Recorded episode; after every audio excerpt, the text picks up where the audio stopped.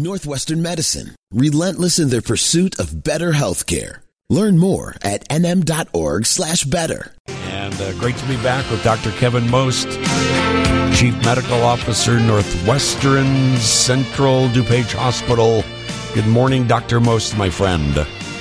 Good morning, Dean. How are you doing today on a beautiful day? It's, well, not as quite as beautiful as it was yesterday, but it's an okay day, I guess you might say. I caught myself a little cold this week, and I thought, you know, I should connect with Dr. Kevin Most to make sure that I don't have something worse. But you know what? This was like an old school cold for me. It went through the entire pattern of when I would get a cold.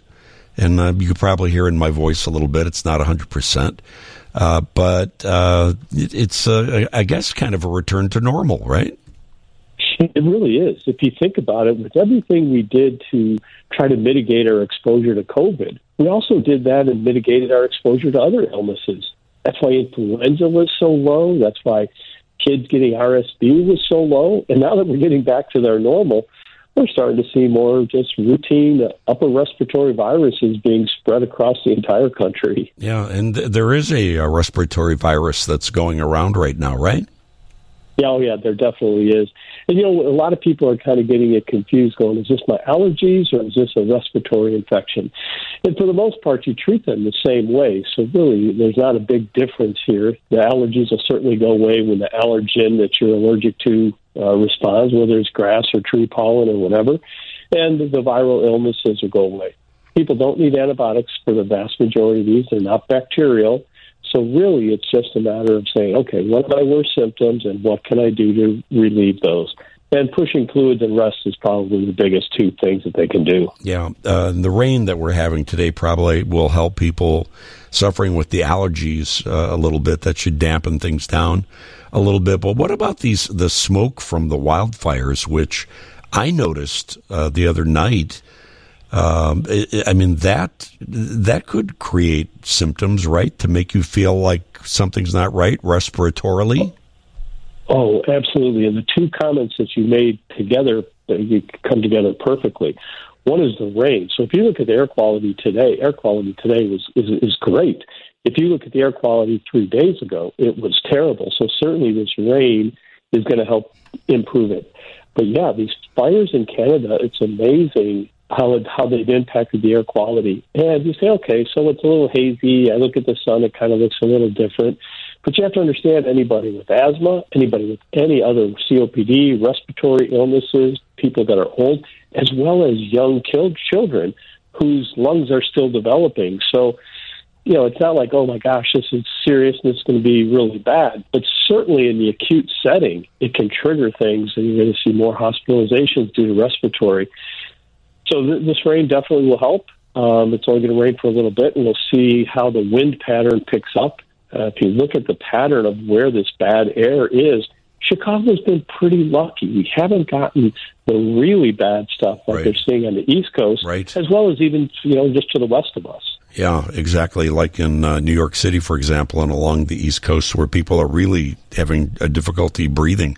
So much so that they had to close some shows on Broadway the other day because the actors could not get their breath to, you know, perform their lines. So that's how bad it was. But getting this little respiratory cold, and I felt fine during the whole time. It's just my voice always is the first thing to go for me. Just reminded me how serious COVID was. I know that's still a point of controversy for a lot of people, but just getting an old-fashioned cold and how different it was from the two times that I got COVID during the past several years. Man, what a difference. how horrible you feel with one as opposed to the other, which is just as, you know, for me at least, is just a little mild discomfort. Yeah, and I think it is. You make a good point that it's a good reminder for all of us of what we can do to protect ourselves from anything, whether it be COVID or, you know, just a respiratory illness. We always remember, We got a COVID spike in like August of last year. We are all kind of holding our hands and holding our breath saying, okay, what's going to happen this year? Because it appears the FDA is looking at vaccinating again in the fall with the flu vaccine. So post-August and September would be when that vaccine would come out. So the month of June is Alzheimer's Awareness Month, a subject that I am passionate about, helping to try to find a relief, a cure, care, support. And a news flash came over the other day in which a panel from the Food and Drug Administration unanimously endorsed an experimental Alzheimer's drug that has shown some modest success in slowing down the progression. What can you tell us about this? How hopeful should people who are dealing with Alzheimer's be about this? Very hopeful. You know, this is it's fascinating. You know, the disease of Alzheimer's has been around for over 100 years, and yet really what's happened in the past, I'll even say 2 years, has just been amazing. And what you're talking about is lecanemab, which got really good news last week from the FDA. Looks like it could potentially get full approval, full FDA approval by July 6th. Now, it's on an expedited path right now. You say, so what difference does it make if it makes full approval? Well, if you look 2 weeks ago to what happened, where Medicare and Medicaid said, hey, any medication for Alzheimer's that gets full approval will be covered.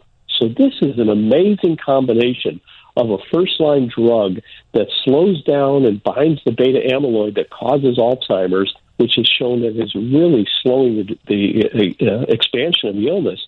So you've got the medication approved, potentially by July 6th.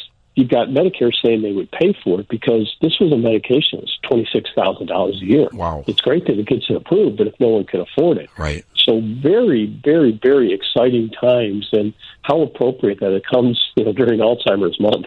Right, exactly. But this drug slows down symptoms of Alzheimer's. It does not wipe it out. It does not prevent it. It's just something that makes it go a little slower, right? Correct.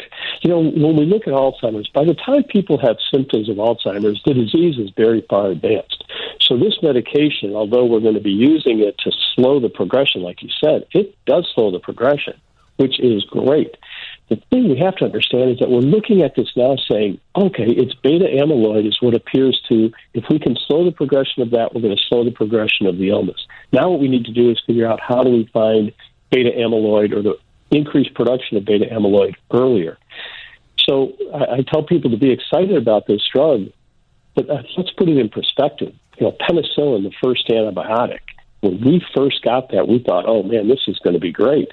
And it's a medication you used to have to take 4 or 5 times a day. Look at how far this has advanced in the world of antibiotics.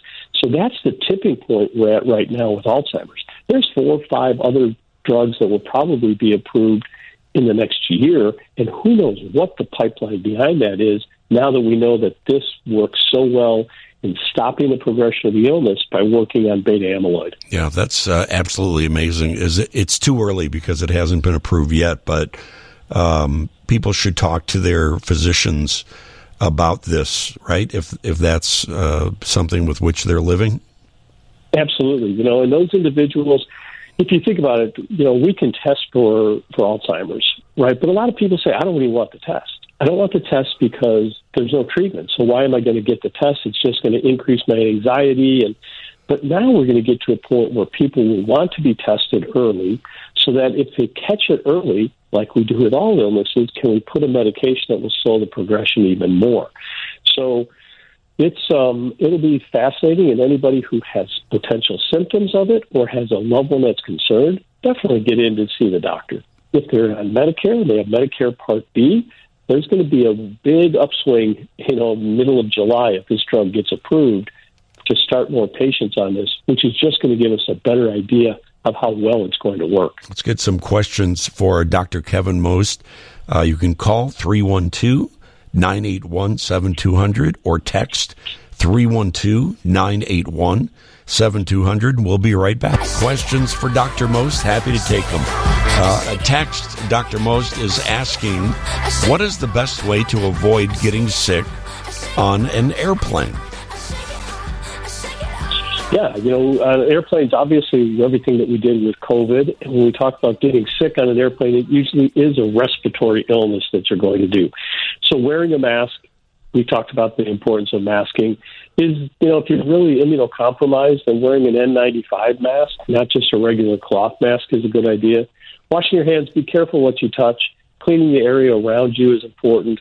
And actually turning on the air circulation above you, those fans, pushing all things away from you is a good idea.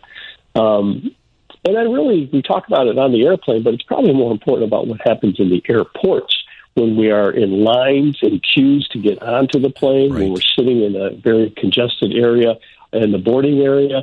You have to be careful there as well as you do on the plane. I was thinking about this as I was coming back from New York last week.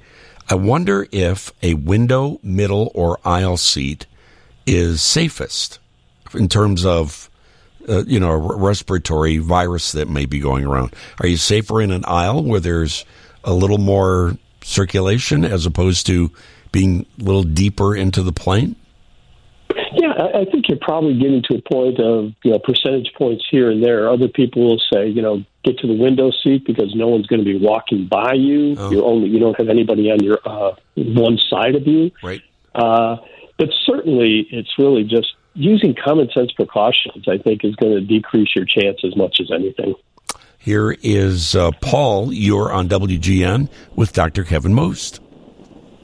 Hey, Dr. Most, I've been keeping up to date every time that they say, get the vaccination for COVID. I've gone out and gotten an appointment, but I haven't heard about any vaccinations in the near future, and it seems like last fall was the last time I had one. Will they be suggesting vaccinations anytime soon?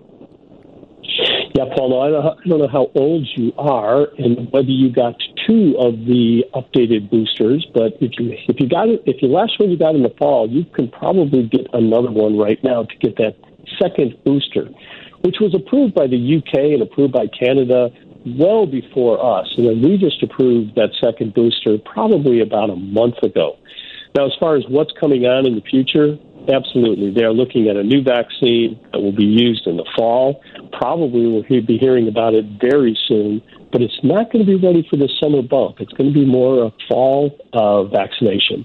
But if you haven't gotten two of the new boosters, have to remember that everybody who got their original vaccine was based on the original COVID virus.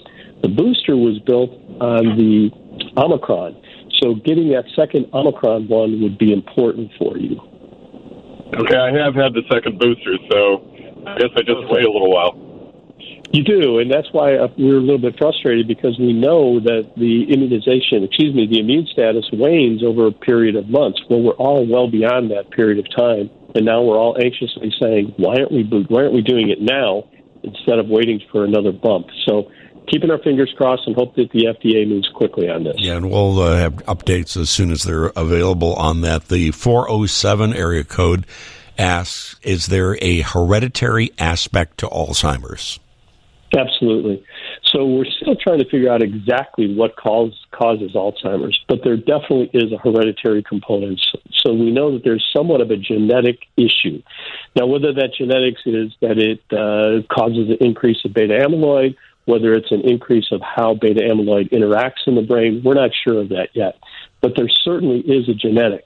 The beauty of this illness, I hate to say it that way, but even if there is a genetic issue to it, and the genetic issue happens to do with the increased use of beta amyloid or the increased production, this is a genetic illness that we may be able to treat much more easily than many genetic illnesses where, hey, it's in your genes, there's nothing more we're going to be able to do for it.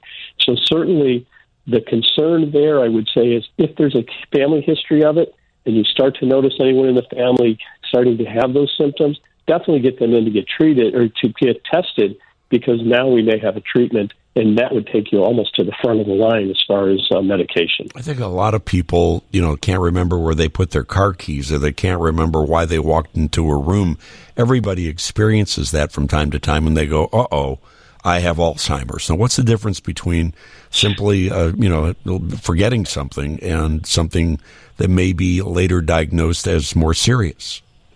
Absolutely. We all have, I shouldn't say all, but many people have what you'll call senior moments. As we age, our cognitive ability declines. We know that. The individual who is at their peak of their career at age 40, 45, 50, certainly if we're given a similar task at the age of 70, would not perform as well. We know that. That's a simple part of aging. However, in senior moments of where did I put my car keys? Now, the bigger difference is I drive to WGN studios every day, and one day I don't get there. One day I go someplace else.